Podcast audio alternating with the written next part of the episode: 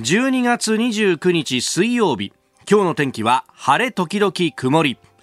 日本放送飯田浩二の OK 工事アップ。朝6時を過ぎました。おはようございます。日本放送アナウンサーの飯田浩二です。おはようございます。日本放送アナウンサーの新業一華です。日本放送飯田浩二の OK 工事アップ。この後8時まで生放送ですえー、29日と、ね、いうことで、もう今日、明日、明後日で2021年が終わりを迎えるというね、はい、2022年がやってくると。えいうところであります。まあ、あの昨日、一昨日あたり仕事納めだよっていう人はね、多いと思いますが、えー、今日だよっていう人もね、えー、結構いらっしゃいまして、ツイッターでも、えー、いろいろといただいております。えー、生草坊主さん、えー、仕事納め、昨日ガソリンスタンド、宇佐美で窓を洗ってもらったとはいえ、洗車しなきゃなと、ああ、寒いと。えー、それから鍋さん、ツイッターですね。うちの会社も今日で仕事納めです。大掃除終わったんで、午前中片付けて、えー、お昼、えー、自家用車率100%なんでノンアルでお疲れさんで終わりかなといただきました。まあ昨日あたりは結構ね、もうこの日本放送の周辺というか、まあ銀座新橋あたりちょっと、えー、軽くパトロールして帰ったんですけれども、ね、えー、結構人いるなという、昼から結構混んでんなみたいな感じでね。うん、そうでしたね。うん、まあネクタイ締めてそのまま来てるっていう人もいるし、もうあの、ああ、私服だみたいなね、うんうん、えー、えー、感じの人もいらっしゃってですね。あやっぱりちょっとなんとなくこう空気が緩んできてるなという感じはあります。で、あの、昨日もね、年末の話なんかしてたら、ツイッターでいただいたのが、あの、ほら、今日29日、ね、え昔でいうところの館長御用納めってやつで、いや、今最近はあの、館長も御用納めとは言わずに仕事納めなんですよ、なんていうね、えー、メールをいただいたりとかして、そうか、さすがにもう、あの、んなんというか、名前も変わってきてるんだなというね。うん。えー、まあ今日でね、仕事納めという人は多いと思いますけれども、今日も冷え込んでおります。えー、日本総屋上の温度計今2.9度。昨日と比べりゃちょっといいかなって感じだけどさ、そうは言ったってこの気温は冷蔵庫の中かよっていう話でね。そうですよね、うん、今日は最高気温が東京都心は11度のあの予報になっていまして、まあ、10度を超えてくるということで、うんね、まあ、ここ数日の厳しい寒さと比べると、うん、幾分は少しほっとできるかなという感じがしますね。いや、なんかこの最高気温で2桁っていうのも久々に見る感じがしてね。確かにそうですよね。あまあ、そうは言ってもこう、寒い中ですから、ちょっと暖かくしてね、えー、今日も、まあ、お出かけなのか、大掃除なのかとね、洗車なんかすると確かに寒いよな。寒いですよね洗車はね。ねえ。ええ暖かくして。まあまああのお休みの人も多いと思いますがぼちぼちやっていきましょう。ええ今日も8時までいつも通りの生放送、はい。まあ、我々は31日までいつも通りにありますんで、えー、ぜひ何かの折に聞いていただければと思います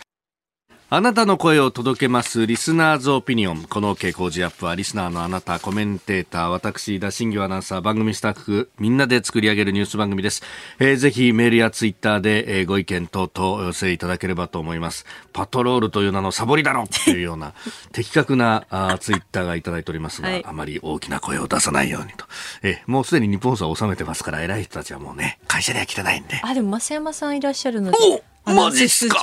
そうだよね。はい、そりゃそうだ。ズーム、ズームは今日で仕事納めのはずだもんね。そうですよね。辛坊治郎さんの番組はね。うんうん、え、えー、ですんで、ああ、まずいな。さて、えー、今朝のコメンテーターは元航空自衛官で評論家、潮匡人さんです。6時半過ぎからご登場いただきます。えー、まずは憲法改正で国防軍が認められるかどうか。え、えー、正論にね、月間正論に、あの、寄稿されてましたんで、まあ、それについてのお話をいただこうと思っております。ます。で、7時台取り上げるニュース、まずは、あ新型コロナ。アメリカでは感染者の隔離期間を10日から5日に短縮へと、まあ、特に無症状の方に関してですが、えー、そんなニュースが出てきております。えー、それからアメリカとロシア、ウクライナ情勢をめぐって、えー、来年1月10日あ、協議開催へというニュース。えー、さらには北朝鮮、えー、キム総書記が出席し、党中央委員会総会が開催されたというニュース。えー、そして日本とオーストラリアの間の円滑化協定について。でさらに7時40分過ぎスクープアップのゾーン今日は尖閣諸島は今と、えー、国境の島からリポートと題しまして、えー、石垣島のですね日刊紙八重山日報の論説士官を務めてらっしゃいます中新庄誠さんと電話をつないで肌で感じる、え、尖閣を伺う中国の脅威について伺ってまいります。えー、ここが気になるスタジオに長官各紙が入ってまいりました。えー、まあ各紙ですね、えー、バラバラという感じであります。まあもうね、えー、年末モードだなという感じもありますが、えー、その中で、えー、毎日新聞は遠山元議員、まあ公明党の元議員ですね、えー、違法仲介111件、えー、貸金業法違反、えー、在宅起訴というニュースが一面トップであります。まああの登録を受けずに、えー、日本政策金融高校の新型コロナ対策特別融資を仲介したという件、まあ、あのこの仲介というか、まあ、いわゆるくじきというようなものはもう2010年あたりからやったんじゃないかと、まあ、各紙ね、これを社会面などで報じているところもあります。えー、それからあ産経新聞、えー、情報技術情報漏洩民間に罰則という、まあ、経済安全保障に関する、えー、法案、えー、政府は来年の通常国会に提出を目指しておりますけれども、えー、この中で機微技術の情報などを共有する民間の機関であるとか、まあ、会社などに対しても、えー、情報漏えいに関する罰則を設ける方向で検討をしていると、え、いうことのようであります。まああのねえー一部じゃ日本はスパイ天国だというようなね、罰則も何もないじゃないかと、スパイ防止法立てないというようなところ、まあ、少しずつこれを埋めていくという形になるのかというところです。えー、それから読売新聞の一面トップはちょっと気になりますね。えー、身代金ウイルス11病院サイバー被害と、えー、救急搬送手術停止もという、えー、見出しが出ておりますが、あのー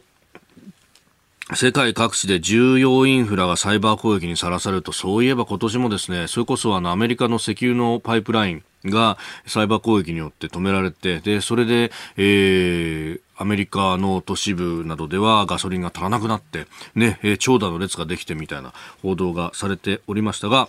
えー、日本国内でも2016年以降少なくとも11の病院で、えー、コンピュータウイルスランサムウェアによる被害を受けていたということが読売新聞の取材で分かったという調査報道であります。いや、これね、びっくりしたのが、あの、同様のケースっていうのは、あの、イギリスだとかでね、えー、起こって、で、あの、手術ができなくなったりだとかっていうのが、いやあの、こんなことが起こるんだね、なんて言って報道していたんですが、いやいや、えー、日本でも5年も前からそんなことがあったと、えー、いうことで、まあ、あの2016年1月の事例は、あこの記事によれば、鳥取のね、えー、県立中央病院だそうですが、パソコンのウイルスが開けなくなると、まあ、このぐらいのことから、例えば CT が、えー、保存できなくなったり、電子カルテが使えなくなって、まあ、そうすると、診察だとか手術だとかっていうのも、えー、できなくなってしまうと、うんいうようなことが起こっていると。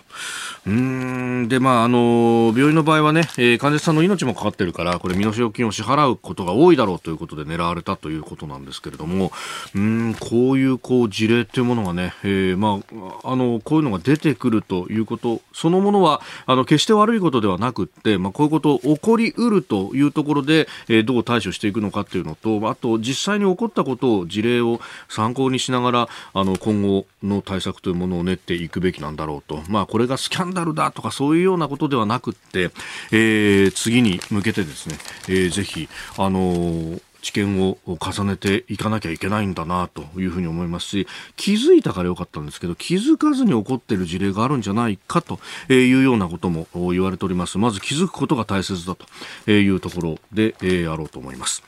それから朝日新聞一面トップ全員入院見直し提案というですね。まああのー新型コロナの、まあ、感染症のね、え、専門家の方々、例えば政府の分科会の尾身茂会長であるとか、えー、国立感染症研究所の脇田隆司所長であるとか、えー、まあ、有志の方々が、あオミクロン株に感染した方々の全員入院という、まあ、実情今そういった方針になってますけれども、えー、これを見直すべきなんじゃないかと。というのも、年末年始、まあ、医療機関がね、休診するところもあったりとか、体制が手薄になりがちで、え、こういうところで、えー、逼迫してしまうのではないかというところでですね、えー、まあ、後藤厚労大臣と山際コロナ担当大臣に対して、えー、書簡を出したということのようであります。まあ、あの、まあ、ね、オミクロンに関して、えー、全員入院だとか、あるいはそれこそ、うん濃厚接触者の人であっても2週間の、えー、宿泊施設での経過観察というようなですね、えー、これはちょっと、まあ、ある意味、えー、科学的に妥当なラインから随分と厳しめでやってるよねというあたり、さすがに専門家もそれはっていうところになってきたと、まあ、このね、えー、いや、尾身さんたちも今まで結構締めてきたじゃんとか思うんですけれども、そういった人たちがこうやって、えー、出してきているっていうのは、うん、あのー、まあ、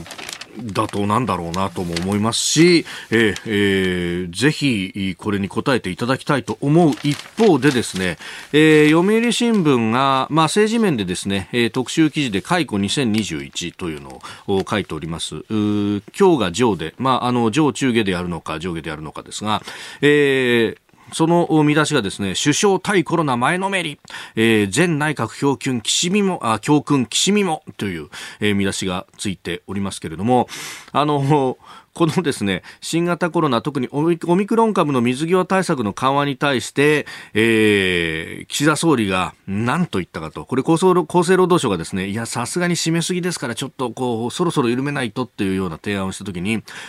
国民と約束したこと違うだろうと感情を前面に出すことが少ない岸田首相の声が珍しく土器を帯びたという書き出しでですね、えーえー、書いております。あの水際対策をこうある一定程度緩和するなり、ということをこう提案してきた厚生労働省に対して、えー、まあ、緩めないと。え、え、いうこと。まあ、特にですね、あの、このオミクロン株、ね、えー、もちろん感染した方に対しては、ね、3日から10日待機させるということであるとか、あるいは今、ちょっと前までは、うん、濃厚接触者が出たらもうその1機丸ごと乗っていた人たちは全員、えー、2週間の停留を、まあ、するということになっていて、いや、さすがにそれやってたら、えー、さっきの、このね、朝日の一面にもある通りですね、あっという間に施設いっぱいになっちゃいますから、いい加減これまずいっすよっていうようなね、えー、ことを提案したら、えーまあ、岸田は慎重すぎるという批判は全て私がお覚悟だと、単価を切ったという、まあ、内幕が出てきております。こういうのが出てくるってことは、そうそうこれね、えー、厳しいまま行くのかというふうに、こう思うとですね、いや、それ、物理的にどこまでやれるんだろうなっていうのが、えー、非常にいい心もとないというかですね、まあ、あの、心配だというか、本当に考えてんの？っていうような、まあこれ現場の人たちもね、えー、オミクロンでそんな全員隔離とかってできないよっていう話をね、えー、そうじゃなくても、もうあのね、第5波の教訓で、えー、まあ自宅療養であるとか、もう組み合わせてやらないと、えー、医療があっという間に逼迫するということはあったわけで、で、しかもそれも、あの、どんなに用意したって、それはあの、軽症や無症状の人も全員入院みたいなことになってきたら、えー、早晩パンクするっていうのは目に見えてるし、そして第5波の時に、えー、それで本当に入院させなきゃならない人が入院できなくって大変なことになったっていうのは、えー、実際の事例としてたった半年前に起こってきたことなんですが、ね、えー、その辺は、前の内閣の教訓っていうのがですね、そういった失敗の教訓ではなくって、とにかく、えー、初動で甘く見たところで、えー、経済の面だとかをこう目配せしながら菅さんだったり安倍さんだったり、あの、なかなか動かなかったっていうのが支持率の低下につながった。だから私はどんどんやるんだ。支持率至上主義みたいになってないかというところをですね、ひしひしと感じるのは私だけなんだろうかと。えー、ご意見お待ちしております。 cozy コージーアットマーク 1242.com です。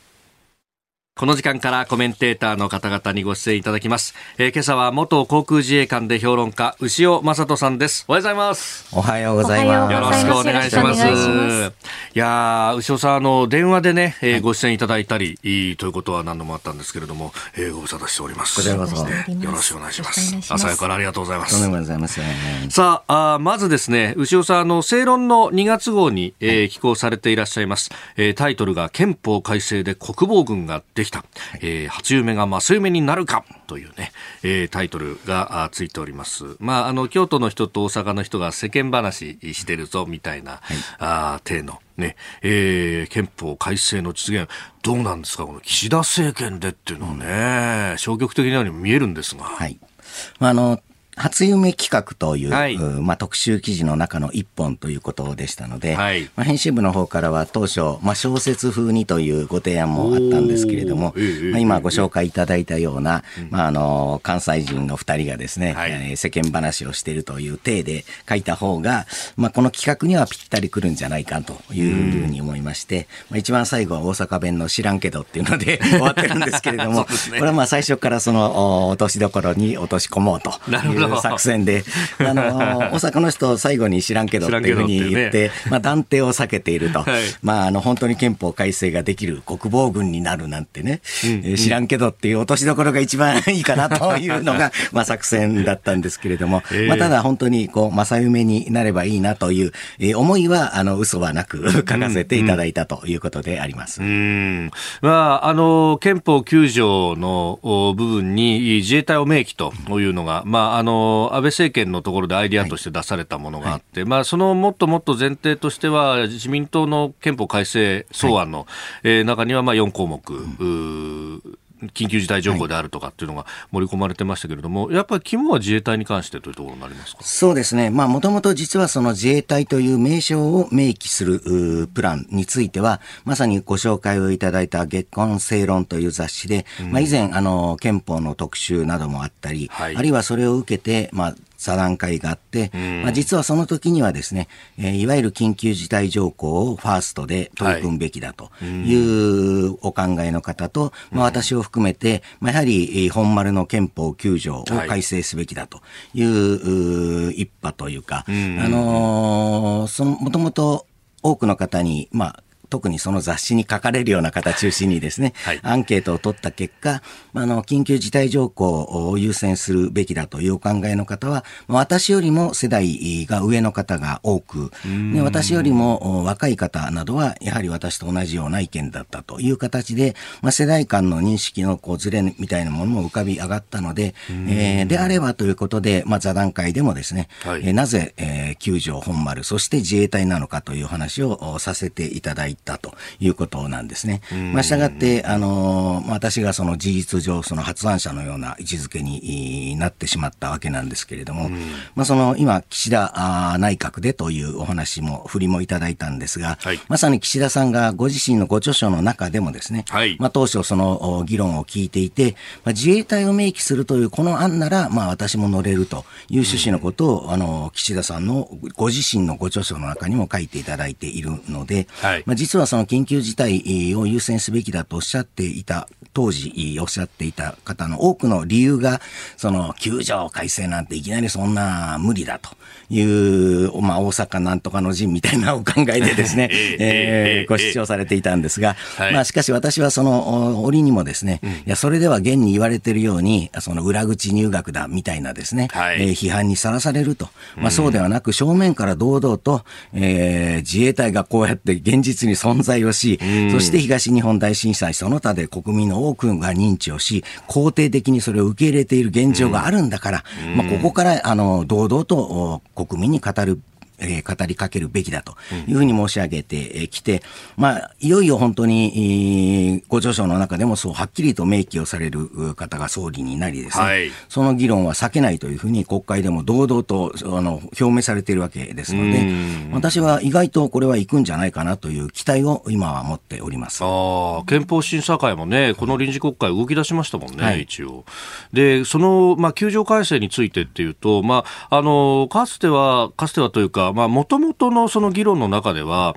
やっぱり、あの、戦力不保持っていうところであるとか、まあ、あの、特に理解く、その他の戦力を保持しないっていうのは、あまりにもこれは空想的すぎるだろうという議論がありました。はい、で、一方で、その、あの、今取り沙汰されている自衛隊名機って、そこはそのままにしながら自衛隊を明記すると、はい、これじゃ中途半端じゃないかっていう議論もありますが、このあたりどうですか？もちろん私も従来、もう数十年にわたってそういう主張をですね、えー、申し上げてきたわけですが、はい、ただまあそういう、まあ良くも悪くも理想論を掲げ続けて、結果的に50年経っても100年経っても今の9条が続くということよりはですね、はい、少なくとも一歩前進であろうと。そして現実に国民民主党、あるいは日本維新の会を含めてですね、はい、まあ国会の3分の2を超える勢力、多くの野党議員も含めてですね、まあこれならいいんじゃないかという、とりあえず一歩進むという上では、共通の合意を図れるのは、やはり自衛隊の明記案ではないかというふうに思います。うん。ねあの批判する人たちの中には、自衛隊だけが憲法に明記されて、他はみんなあの省庁の省令で、うん、あるいは法律で、うん、えー、設置法なので、えー、明記されるから、自衛隊が強くなりすぎるんだみたいなことを指摘する人もいますよね。はいただ他の国の憲法には逆に言うと、どの国の憲法にも軍の保有について明記をしてあって、あらゆる省庁についてその憲法に書いてあるかって言ったら、そんなことはないわけですから、あのそう考えても日本国憲法典だけが異常だというふうに改めて思います。メールやツイッターでもね、様々いただいておりますけれども、そう、あのー、先ほどのね、えー、早期定年について、あの、菊一文字さんツイッターです。50歳代の定年退職早すぎるよね、と、いただきました。これ、あの、再就職とかって募集援護というところで、もちろん、あの、いろいろとね、えー、組織としてもサポートをするというところなんですが、あの、召喚まで行くと、今度は、あの、一般の公務員と同じになって、そういった就職支援は、まあ、かつてその天下りがものすごく言われた時の規制が自衛官にも適用されて、うん、で、あの、これ、実際に長野人にも聞いたことがあるんですが、はい、いや、あの、そうは言ったってさ、仕事中にそんな再就職活動なんかできるわけないじゃないの。はい、だから結局定年のその日に放り出される形になっちゃうんだよって言われたことがあって、いや、なんかそういう意味でいろんな仕組みっていうものが、うん彼らにとって冷たいものになってんじゃないかっていうね。そうなんですよね。うん、人によってはだからあんまり偉くなりたくないみたいな話にですね。なるほど。これ実は最近も民間企業でも役員になるとかえってあの、はい、年俸制とかになって手取りがいるから嫌だとかいう人もいたりして、ね、で、責任はむちゃくちゃ負わされる人。でもそういう仕組みって中のモチベーションとしてはこれ大問題になりますよね。そうなんですよね。そうですよね。士気ってものに関わると。はいうんこれがやっぱりね、どう国を守るかってところの根幹にも本当はなっていくわけですよね。お聞きの配信プログラムはニッポン放送飯田浩司の OK Cozy up の再編集版です。ポッドキャスト YouTube でお聞きの皆さん通勤や移動中に最新ニュースを押さえておきたい方放送内容を少しでも早くお聞きになりたい方スマホやパソコンから radiko のタイムフリー機能でお聞きいただくと放送中であれば追っかけ再生も可能ですし放送後でも好きな時間に番組のコンテンツを自分で選んでお聞きいただけます。ポッドキャスト YouTube に盛り込まれていないコンテンツや最新ニュースと気象情報スポーツの結果やエンタメ情報リーダーアナウンサーとコメンテーターとのフリートーク。さらに医師が週替わりで登場。健康や病気の治療法を伺う早起きドクター。さらに羽田美智子さんの「いってらっしゃい」黒木ひとみさんの対談コーナー「朝ナビ」など盛りだくさんです。ぜひ日本放送のエリア内でお聞きの皆さんラジコラジコのタイムフリーでチェックしてください。あなたと一緒にニュースを考える飯田浩二の OK 工事アップ。次第最初に取り上げるニュースはこちらです。アメリカ感染者の隔離期間を10日から5日に短縮へ。CDC アメリカ疾病対策センターは27日新型コロナウイルスに感染しても無症状ならこれまで10日間としていた推奨隔離期間を5日間に短縮する新たな指針を公表しました。変異株オミクロン株が急速に広がり感染者が急増する中医療や鉄道航空業界など人手不足に直面する現場への復帰を早める狙いがありますえ、マスクを着用していれば、え、感染が確認してから5日後、症状が回復していれば隔離終了ということ。まあ、現場に結構いろんな影響が出てるようですね。うん、まあ、あの、今回は、一応、その医学的、科学的な、まあ、様々な知見に基づいて、はい、まあ、あの、変更しているということなので、まあ、その分野の専門家ではない私は、あそれでいいんじゃないんでしょうか、という以上の、まあ、意見は、ここではないんですけれども、ただ、まあ、この2年間近くですね、はい、まあ、日本で総理大臣がこコロコロと言ったら怒られるかもしれませんが、変わりまして、ね、まあ、現在の岸田政権が一番こう、コロナ対策については、はい、まあ、私はいい意味で申し上げてるんですが、うん、初動全力という形で、あの、当たっているというのは、あの、私は評価すべき動きだと思うんですね。これまでの内閣は、はい、まあ、失礼ながらですね、えー、その正反対の対応をしてきたんだろうというふうに思います。恐る恐る、はい、いろんなことをしてですね、そして、まあ、緊急事態ということになって、そして当初の、その何年何月という、その日にが来るとですね、はい、延長しますと。で、さらにまた延長しますという形でですね、ずるずるずるずるとだんだんこう、規制が強化されていくと、はい、いったような動きだったというふうに総括していいんだろうと思いますが、そうではなく、やはり初動で全力して、まあ、徐々にその規制などを緩めていくとい。う方がですね、危機管理としては王道にかなっているというふうに思います。まあ、ただ、あのー、最近もいろいろとあったんですが、はい、まあ、岸田政権、重要な決定を行い、しかもそれが、例えば受験生が受験できるかどうかといったような、本人の一生を左右するような重要な問題について、うん、一旦決定したことを数日後にですね、しかもその間に、うん、えー、影響力のある方がテレビ等でですね、はい、おかしいというふうに発言したりすると、まあ、政策が変わっていくと。もちろん、君子は表変すという言葉もありますので、で、え。ー、変わることがあダメだというふうにも申し上げませんけれども、うん、これほど重要な問題について短期間にですね、うん、コロコロコロコロと変えられるとですね、うん、あのー、まあ、つい昨日も NHK のニュースなどで受験生のコメント拾ったりしてましたけれども、はい、コロコロ変えられると不安になるというふうに、まあ、多くの国民が感じているのも事実なんだろうと思いますから、まあ、慎重な上にも慎重な検討を重ねてですね、はい、まあ、腹をくくって決断をするというのも危機管理の要諦ですので、この辺は少し考えていただきたいなと思いますね。うん。まあ、本当ね、あの、海外の法人の帰国の時などもそうでしたけど、うん、結局、それでこう結構振り回される人がいっぱいいるというところですよね。あのメールもいただいてまして、これ、海外から帰国されている、えー、品川区のジェントルマン K さん、えー、海外で単身赴任中の父親です、久しぶりに家族と過ごすのを楽しみに日本に戻ってきましたが、27日以前の帰国だったこと、同乗者にオミクロン株の陽性者がいたことから、施設でおよそ計2週間、今、まあ、隔離の真っ最中ですと。で、まあ、あの、そのリスクは承知で渡航したものの、日付によって線引きされるっていう今回の緩和措置にはもやもやしながら昨日一日過ごしてましたというふうにいただきました。まあ確かにこの方27日より前だったんで全員隔離ですよと。ところが昨日、おととい帰ってきた人は前後2列ずつだけですと。あれ？って思うのはそれはそうですよね。そうなんですよね。うん、まああのワクチンの問題についても、はい、まあ、アメリカなどで早期にですね、ワクチンの製造に、まあ、成功したというのは、まあ、やはり、あの、軍事的なまあ、理由というか、はい、私はそういう悪く言うと戦時内閣的なですね、まあ、悪くはないのかもしれませんけれども、まあ、実際に前トランプ大統領などはそういう英語の表現を使われたりしていましたけれども、はい、まあ、例えば今日本でワクチン3回目の接種について今議論をしていて、国会でもですね、担当の大臣が選べるのか選べないのかという質問に対して、何一つ答えられずに終わったということもありましたけれども、他方で、まあ、よくも悪くも純然たる軍事国家に近いイスラエルにおいては、もう4回目の接種だと。い。うところの違いは、やはり危機管理という、まあ、軍、軍事を中核とした、まあ、そういうところに経験が豊富で、長けている政権の方が、まあ、こういうことはうまく乗り越えられるのではないかと。であれば、戦後の日本はここはちょっと弱い部分なので、頑張っていただきたいなと思いますね。おはようニュースネットワーク。この時間取り上げるニュースはこちらです。アメリカとロシア、ウクライナ情勢めぐり来年1月10日協議開催へ。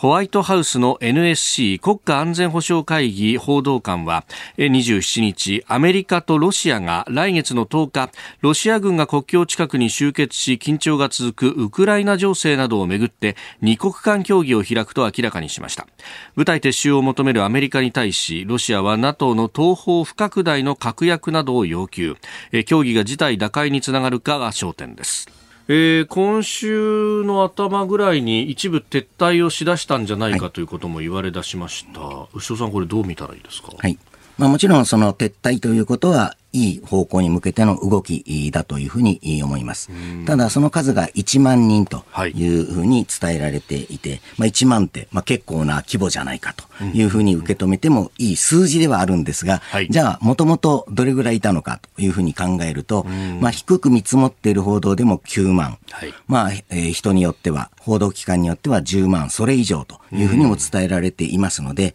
まあ、1割削減ということに過ぎないということなんですが、はい、まあ、なんで、えー、とはいええー、削減したのかというと、まさにこの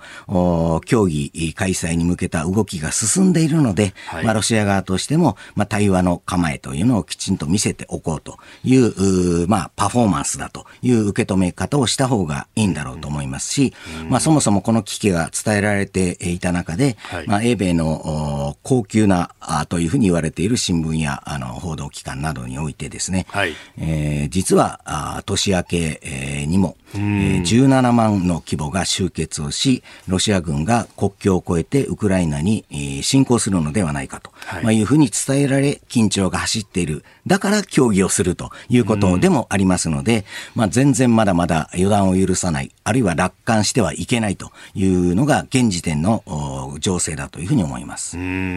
で、これ、それに対して、じゃあ、アメリカなどがどう対処していくのかというところで、あの経済制裁はやるけれども、軍は動かさないんだという趣旨をバイデンさん、早々に表明してますよね。そうですね。これがあの、まあ、交換例えば認知症ではないかというふうに見る人までいるご高齢の方でもあり、同時にこれまで何度も失言を繰り返してきた方の、まあ、悪い癖が出たということなのか、あるいはそうではなくですね、本当に軍を動かす気がないのか、はい。まあ、いずれにせよですね、ええ、非常にこれはまずい一言だったなというふうに、まあ、私はあの思っています。で、まあ、アメリカ軍としては実はその、出したくてもなかなか出せないと、余力がないという状況況があるので、はい、まあ正直に良くも悪くもポロッとおっしゃったのかもしれませんが、まあ、どうしてそんなこと言っちゃったのかなというふうにも思いますし、もし、えー、交換伝えられているような進行があったときに、本当に動かないのかという、さらに厳しい問いも突きつけられることになるんだろうと思います。まあ、仮に侵攻があった場合、はい、少なくとも NATO 軍としては対応するということにはなるんだろうと思います。そうなるとですね、これは後世の歴史の教科書に第三次世界大戦の始まりと書かれることになる非常に大きなリスクを含んでいる動きなんだということを、まあ、我々にとってみれば地球の裏側の小競り合いのようにまだは見えているのかもしれませんが、はい、振り返れば第一次世界大戦の当時の日本もそんなあの能天気な構えをしていて、そしてその後、第二次世界大戦の奈落へと突き進んでいったということを思い出すべきだというふうに思います。うん。あのそれこそね、欧米の新聞だとか、まあ、著名なコラムニストの人たちが、まさにそこの孤児を引きながら、うんバイデンはひょっとしたらあのイギリスのチェンバレンじゃないかと、はい、まあ、あのヒトラーに対していわゆる融和政策というものをやり、はい、そしてポーランド活用にまで、えー、至ってしまったという、うん、ここで甘い顔を見せたら本当に大変なことになるぞって警告してますよね。そう思いますね。まあ、ロシアはかつて G8 のメンバーでもあったわけですが、はい、まあ、しかし、今日に至るその後の流れを見るとですね、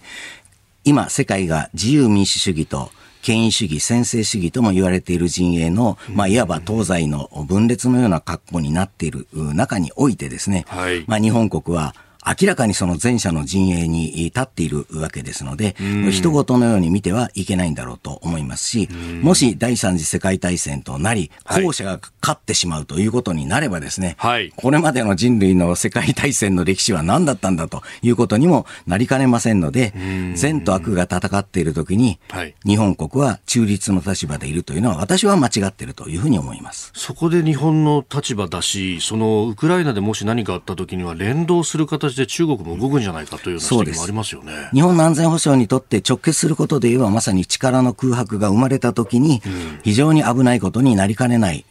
まあ、非常にスポットが我が国周辺だということでもありますが、はい、まあ、しかしながら原則論に戻って恐縮なんですが、えー、第一次世界大戦の時に日本は日英同盟というものがあり、はい、師団規模の増援を求められたにもかかわらず、うん、まあ、船を出したと。まあ、出した船が魚雷で沈んでしまって尊い犠牲も出していますので、うん、まあ、そのことはきちんと受け止めなければいけないとは思いますがですね、はい、あの時にきちんとですね、うん、えー、日本国は当時はまだ軍隊があったわけですから、はい、世界の平和のために働いていれば、こんなことにはならなかったのになっていう歴史を思い出すべきだと私は思います。ああの時に出さなかったことが日英同盟がその後、はい、ね、なくなってしまうことにつながりそして第第二次大戦につながっていく。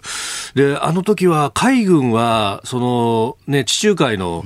警備と安全のためということで、ね、船を出して、確かマルタ島でしたか。あの日本の海軍の働きぶりを称える日もあるんですよね。はいまあ、それ、そのことは本当に、あの、あまり報道もされない、多くの日本人が知らない、まあ、重要な動きだと思うんですが、まあ、当時国会の議論などの記録を読んでみるとですね、はい、我が皇軍天皇の軍隊ですね、の兵士がなんでそんなヨーロッパで地球の裏側で血を流さなければいけないんだという形でですね、えー、求められた動きができなかったというのはですね、実は平成から今日に至るまでの様々なですね、はい、国会の議論を、まあ、これなんかデジャブのようにも聞こえるなと思います。えー、では続いて、えー、2つ目こちらのニュースです。北朝鮮、金総書記が出席して党中央委員会総会を開催。北朝鮮のメディアは金正恩総書記が出席し重要な政策を決定する朝鮮労働党の中央委員会総会が27日に開催されたと伝えました。総会で核・ミサイル開発や膠着状態が続くアメリカとの関係について新たな方針が打ち出されるかが焦点となります。えー、と28日付の朝鮮労働党機関紙労働新聞が伝えたということであります、うん、これ、北朝鮮、ここのところ何か動きが見られないように見えますけど。そうですね、まあ、あ北朝鮮というよりは、あの最高指導者が、はい、なかなかメディアに登場しなくなった、あるいは登場したのは、うん、まさに今回開かれる、開かれている2日間にかけてということですかね、えー、まあ、総会などでの場面、あるいは、まあ、党の大会なども、あのこの間ずっと開いたりしてきましたので、はい、えー、それ以前はですね、実はあの現地指導などと称してですね、さまざま北朝鮮国内に出かけていって、えー、その際のキム総書記の姿などが映像にも、はい、内外に流れたわけなんですけれども、まあ様々な見方がありますが、やはりコロナの影響があるんじゃないかと思います。どう見ても基礎疾患の塊のような方にも見えますので、えー、感染したら大変だというふうにご自身で、えー、認識をされておられるんだろうと。はい。まあ、従って現地指導の回数が著しく減り、うん、そして、まあ、党の大会などに、まさか壇上に座らないわけにもいかないので、そこは出ているというのが、まあ、一面の心理ではないかなというふうにも思いますし、まあ、前任者、あ父親ですね。はい。まあ、あの、良くも悪くも戦軍政治、軍が党に優先するという体制を築いたわけですけれども、はい、まあ、現在の最高指導者は、まあ、その正反対、えー、党に、が軍を指導していくという立場で、まあ、その党大会などを重視されているんだろうというふうには思いますが、まあ、問題はアメリカとどうしていくのかという、まさに一点に尽きるわけですけれども、はい、ここで大きな政策変更があるというふうに、ここも楽観するのは禁物だろうなというふうに私は思います。どうですか？むしろアメリカを振り向かせるために、またミサイルを打ち出したりとかっていうようなことはありますか、うん、まあ、今後ともですね、あの、そうしたこと、核実験を含めてですね、再びその動きになるんだろうと思いますが、まあ、とりあえず北京五輪などの日程もあるので、はい、まあ、彼らもまさにそのウクライナの動きなどもですね、えー、彼らなりに注視しながらそのタイミングを伺ってるんだろうというふうに思います。うん。えー、核やミサイルを持っているそういう国が我々すぐ隣にあると、はい、そして我が同胞が拉致されているということを考えると、いや、これ備えなきゃいけないでしょうよって話ですですよね。私はそう思うんですけれども、イージス・アショアのね、ドタキャンの件を含めて、どうなんだろうと、ちょっと心配もありますね。うん、敵式攻撃能力なんて話が、今更出てきましたけれども、はい、まあもちろんやらないよりはやった方がいいと思いますが、どうなんですかね。うん、あの、ぜひその前向きにもっと議論をし、議論するだけではなく、一つ一つ防衛力を整備するのが、やはり王道だろうというふうに思います。続いて、教えてニュースキーワードです。円滑化協定。日本とオーストラリア両政府は自衛隊とオーストラリア軍が互いの国に滞在した際の法的地位を定める円滑化協定を来年1月にも締結する方向で調整に最終調整に入りました海洋進出を強める中国を念頭に日豪の部隊が相互に訪問しやすくし安全保障協力を強化する狙いがありますえー、これ結構ずっと話し合いが続いてましたけれども、いよいよというところですか？はい。あの、文字通り、相互のさまざまな動きを円滑にするための協定ということであり、はい、えー、日本にとっては必要なものであり、喜ぶべき方向性だというふうには思うんですけれども、はい、こうしてですね、一つ一つ協定を作って、うん、えー、仲間と仲良くしていこうというのはどうなのかなと。むしろ、こう、抜本的にですね、はい、あのーこういうことをいちいち協定をですね、結んだり、あるいは結んでも期限が来るとまたあの延長したりというようなことをですね、日米間においてですらやっているというのが現状だというふうに思います。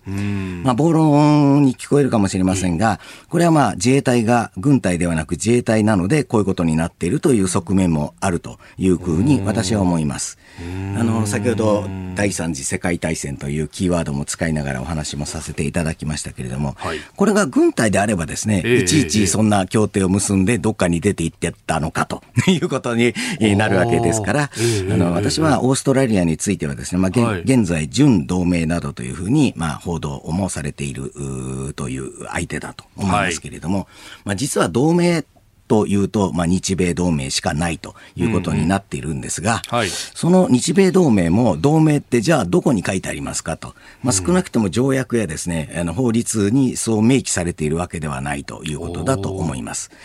まああ、もっと言えば日米安保条約を読めばですね、はい、純然たる同盟関係にあるというふうには絶対誰にも読めないわけですよね。なぜなら日本はアメリカ軍に対して基地を提供しているだけで、はい、日本国の姿勢のもとにある領域に対する武力攻撃が発生した場合に、うん、アメリカ様がですね、はい、一緒に戦ってくださるという趣旨のことが書いてあるだけのことなので、うん、そうではない反対のことについては、いわゆる集団的自衛権の行使に当たるからダメだと言われてきて、はい、まあ大騒動の末にですね、うん、限定的に容認されるという法案が整備されたというところではあるんですが、結局私に言わせればそれは日本国の存立に関わるようなですね、機会、えー、事態だけににとどまっているので、はい、それこそ先ほどの地球の裏側のようなですね、時代において、えー、何もそこはワークしないということにもなってしまうわけなので、まあ、できるならば名実ともの軍隊とし、はい、日本国が世界の平和のためにもですね、自衛隊という名前であろうが、何という名前であろうが、きちんと武力の行使を含むですね、活動ができるような体制を進めていくべきだと思います。まあ、それが国際法上違法だというご意見の方は、それを武力の行使という概念で整理しなければ済むだけのことではないかというふうに私は思いますが、い。や、それは暴論だとおっしゃる方々が、こうやって円滑化協定とかですね、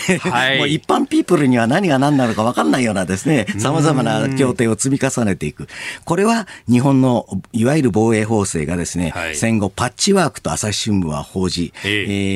ー、有名な石破茂さんはですね、大臣の時にも田舎の温泉旅館に例えて継ぎはぎあの、どんどんどんどん廊下が曲がりくねって増築を重ねていくとですね、まあ、そこもしその例えが正しいのだとすれば、一旦更地にしてですね、きちんとした建物を建てるといったことの方が、結果的に日本国の安全保障に資する道だというふうに思います。うん確かにそうか、諸外国の場合はこういう協定ってものはそもそも作る必要がないというか、はい、これ定めて日本国内向けのものなんですね。そうです。まあ、もう一言言わせていただくと、今回その協定実現にあたって一つ壁があったのはですね、はい、日本国の中に残っている死刑制度について、はいまあ、オーストラリア政府の方から懸念が示されたと。はい、まあ、裁判官の免除などをめぐってですね、まあ、ギリギリまで、まあ、もつれた一つの要因がそこにあったということです。私は死刑制度について頭ごなしに否定反対する論者ではありませんが、まあ実際にこうした、あの、お前の言ってる軍隊云々は暴論だと、こうやるしかないんだと、みんながそうおっしゃるならですね、だったら死刑制度をこのまま残すと、またその度にどの国ともこうやって揉めることになりますよということは一つ言えるのではないかというふうに思いますし、えー、実際に死刑の制度を形式的に残しても、過去、はい実際に起きたように、時の法務大臣が、私は仏教徒なので、これに証明できませんなどという人が現れてきたらですね、うんどういうことになるんだということにもなり、しかも今はもう裁判員裁判になっているわけで、全裁判員がそんなことを言い出したら、有名無実にもなりかねないですね。はい、まあ、この制度を残すのか、あるいは、例えば日本にはない、えー、本当の終身刑を入れてしまうのか、はい、無期懲役と言いながら釈放されるような制度ではなく、本当の終身刑に代替させていくというようなことを含めてですね、この点も合わせてそろそろ議論すべき時代に来てるのではないかというふうにも思います。伺ってると全体の仕組みそのものがまあ戦後すぐだから70年80年止まったままになってるっていう、はい、それがいろんなところにこう制度疲労を起こしてるってことですかね、そう思いますね。続いてここだけニューススクープアップです。この時間最後のニュースをスクープアップ。尖閣諸島は今国境の島からのリポート。今年2月中国の海警法が施行され我が国の領土尖閣諸島の領有権を主張する中国は領海侵入を繰り返しております。石垣市の尖閣諸島海域が今どういった状況なのか、国境の島ではこれをどう受け止めているのか。石垣島を中心とした八重山で発行されている日刊紙八重山日報の論説主幹中新庄誠さんに伺ってまいります。というわけでお電話がすでにつながっております中新庄さんおはようございますおはようございます。よろしくお願いいたします。朝早からありがとうございます。えー、まず、この今年1年間、2021年尖閣をめぐる中国の動き、どういった動きがありましたか？あの今、尖閣諸島の周辺ではあの中国政府が派遣した船があの常駐している状態で、はい、その日本の漁船が出漁してくると、あの以前はあの様子見をすることもあったんですけれども、あの昨年あたりからも必ず追尾してくるという体制になってますね。追尾してくる、な追いかけ回されるっていうようなイメージでいいですか？もうあの接近したり、あるいは威嚇されたりとか、そういう状況。で、あの漁業者の話を聞くと、はい、あの漁船2隻に対して中国船は2隻でその挟み撃ちするような体制で追尾を続けるという状況で。あの海保の巡視船に警護されないと、え安全にあの操業できないという現状になっています。うん。これ、漁船からしたら、その中国の海警局の船っていうのは、もう巨大に見えるわけですよね、はい、相当な恐怖感があるわけですよね。もう全然その大きさ違いますから、もうあの相手に対してほとんどもうあの漁船っていうのは、1人乗りとか2人乗りとかの数人乗りぐらいの大きさしかないんで、はい、あの接近されてて、あの仮に体当たりとかされたら、ひとたまりもないと思いますね。これ、威嚇っていうのは、本当、ぎりぎりまで近づいてぶつかるっていうところまで来たりとかってことがあるわけですか？あの日本の巡視船が漁船の周辺でそのガードしてるんで、はい、あの直接あの極端に近づくということはないんで、ただ、あの巡視船とその中国船とがほぼ衝突寸前の状況ということは何度もあるというのを聞いてますけど。それだけ海上保安庁の巡視船、体を張ってというか、ぎりぎりの対応をしているわけなんですね。もう日夜あの、そういう状況がつあの、日本の漁船が出てくるときはですね、えー、あの、そういう状況だというふうに聞いていますねうんこの海保の役割っていうのは、それほど重要ですか？海保が今、あの領海で警備してくれてるということで、はい、その日本の領海であるということがぎりぎり今、担保されている状況で、あの日本の漁船は今、ほとんど今、あの中国船が中国船を恐れていて出漁しないので、あの海保の漁船がいなければ、その傍若無人にその中国の船が日本の領海を踏み荒らしているような状況だと言えると思います、えー、スタジオには評論家、牛尾正人さんもいらっしゃいます。私も実はあの大昔に、石原慎太郎さん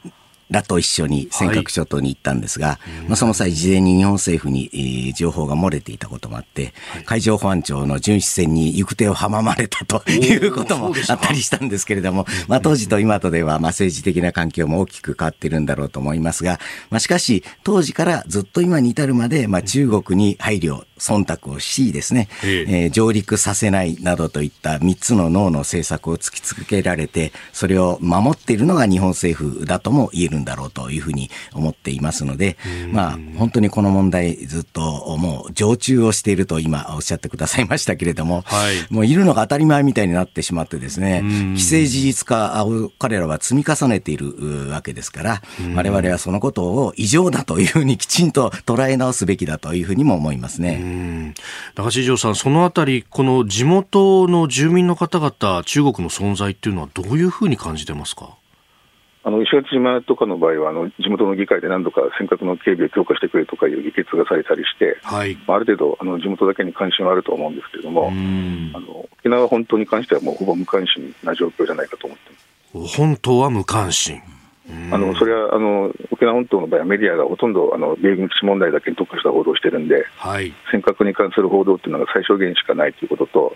あと沖縄県自身も、ああの沖縄県知事自身もあの、尖閣についての発信っていうのは、意識的に意識的に避けているという状況ですね。うん。そうすると、この沖縄県というとね、あの何かあの東京のメディアではもう一つのものとしてこう捉えがちですけれども、やはりその本島とその先島の方々では、だいぶこれ空気が違うと思った方がいいですか？あの沖縄本島と離島に関してはすごく温度差があって、あの行政の取り組みも全く違いますね。うんあの石垣は本当、市長も先頭に立って、ね、あの国に対しての訴えというものもやっていますが、日本政府の動きっていうのはこう、どうご覧になりますか？あの石垣市はあの現地にあの標柱を設置したいと、はい、あの今あの、去年でしたかね、あのあざ名を変更したということで、はい、新しいあざ名を刻んだ標柱を設置したいということを政府に申請しているんですけれども、あ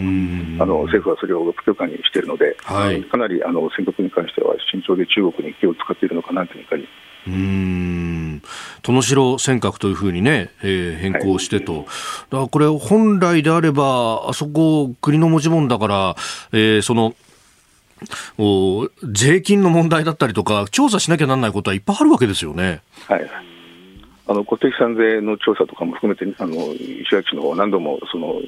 職員を派遣して調査したいということを政府に要請してきたきているんですけれども、はい、あの政府はすべて不許可ですね。うんであのそれと石垣あの、自衛隊の駐屯地まもなくできるというような報道もありますが、このあたりはいかがですか？これはあのあの島に他国が侵攻してきた侵攻していくことを想定して、はい、大体5、600人ぐらいの部隊をあのまあ、ミサイルで応戦する部隊なんですけれども、あのそれを配置するということで、来年の春ぐらいに開設される予定ですね。うん。これ、その辺来年沖縄選挙イヤーでもありますけど、こう争点化してきますか？あの尖閣諸島問題の取り組みも含めて、今、あのかなりあの沖縄県の方が弱いという部分があるので、はい、基地問題に特化したあの取り組みを進める県政なのか、あるいは尖閣に関してももうちょっとあの積極的に発信する県政になるのかということも加えてくるんじゃないかと思います。あのそれこそ台湾で何かあった時というのは、まあ、安倍元総理大臣は、え台湾有事は日本の有事であって日米同盟の有事なんだという発言もありました。そういった危機感みたいなものっていうのは沖縄の方々どうですか？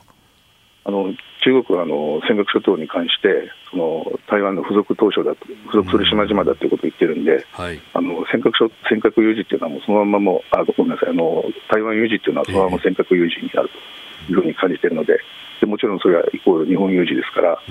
の全然他人事ではないという感じています。うんまあ、八重山日報ではその危機感というものもやはりきちっと訴えていらっしゃるわけですよね。そうです。あのうちに関してはあの、なるべくそういう尖閣の現状も含めて配信したいという思いで、あの漁に出ている漁業者の方とかの話もなるべく載せるようにはしてます。うん。いや本当にその危機感というものがね、牛尾さん、伝わっていますよね。まあ、その自衛隊についても、まあ、受け入れに対して、はい、まあ、賛否両論あるのが、まあ、沖縄の現状でもあるんだろうと思うんですが、そのまさに来年選挙イヤーという中で、石垣市長選保守分裂ということも伝えられているんですが、このあたりどういう動きに今後なっていくんでしょうか？あの今あの、現職の保守系の市長と、はい、あとあの革新系に支えられた保守系の人が出馬して、で保守系同士の戦いということになる見通しになってます。で過去にそういう構図の石垣市長選というのはなかったんで、あそうですあの勝敗がどういうふうにいくのかと、ちょっと全然今のところ予想できないので。まあ、保守から、まあ、あの革新の方々も含めて支えられてっていうと、かつてのその県知事務められた尾長さんがね、あの想起されるところありますが、同じような構図になってきてますか？まあ、あの石焼の場合はあの普天間問題とかは想定にならないので、あのそういう意味では厳密に言うとオール沖縄とは違うんですけれども、まあ、ただあの、革新側があの選挙に勝つために保守の候補を担ぐという構図は一緒だと思いますね。うん。そうすると、まあ、それに向けてのこう論戦だとかっていうのが、今年来年に向けてはこう激しくなってきますか？来年2月に市長選なので、はい、年明けからすぐその石垣の方の方もあの市長選が加熱してくると思います。うん。まあ、それによって予定されているその駐屯地の開設等々というのも影響を受ける可能性があるわけですかね。あの駐屯地の開設自体はもうあの工事進んでいるので、そあのまあ、それが揺らぐことはないと思うんですけれども、ただあの、革新側が担いでいる候補っていうのは、その住民投票、はい、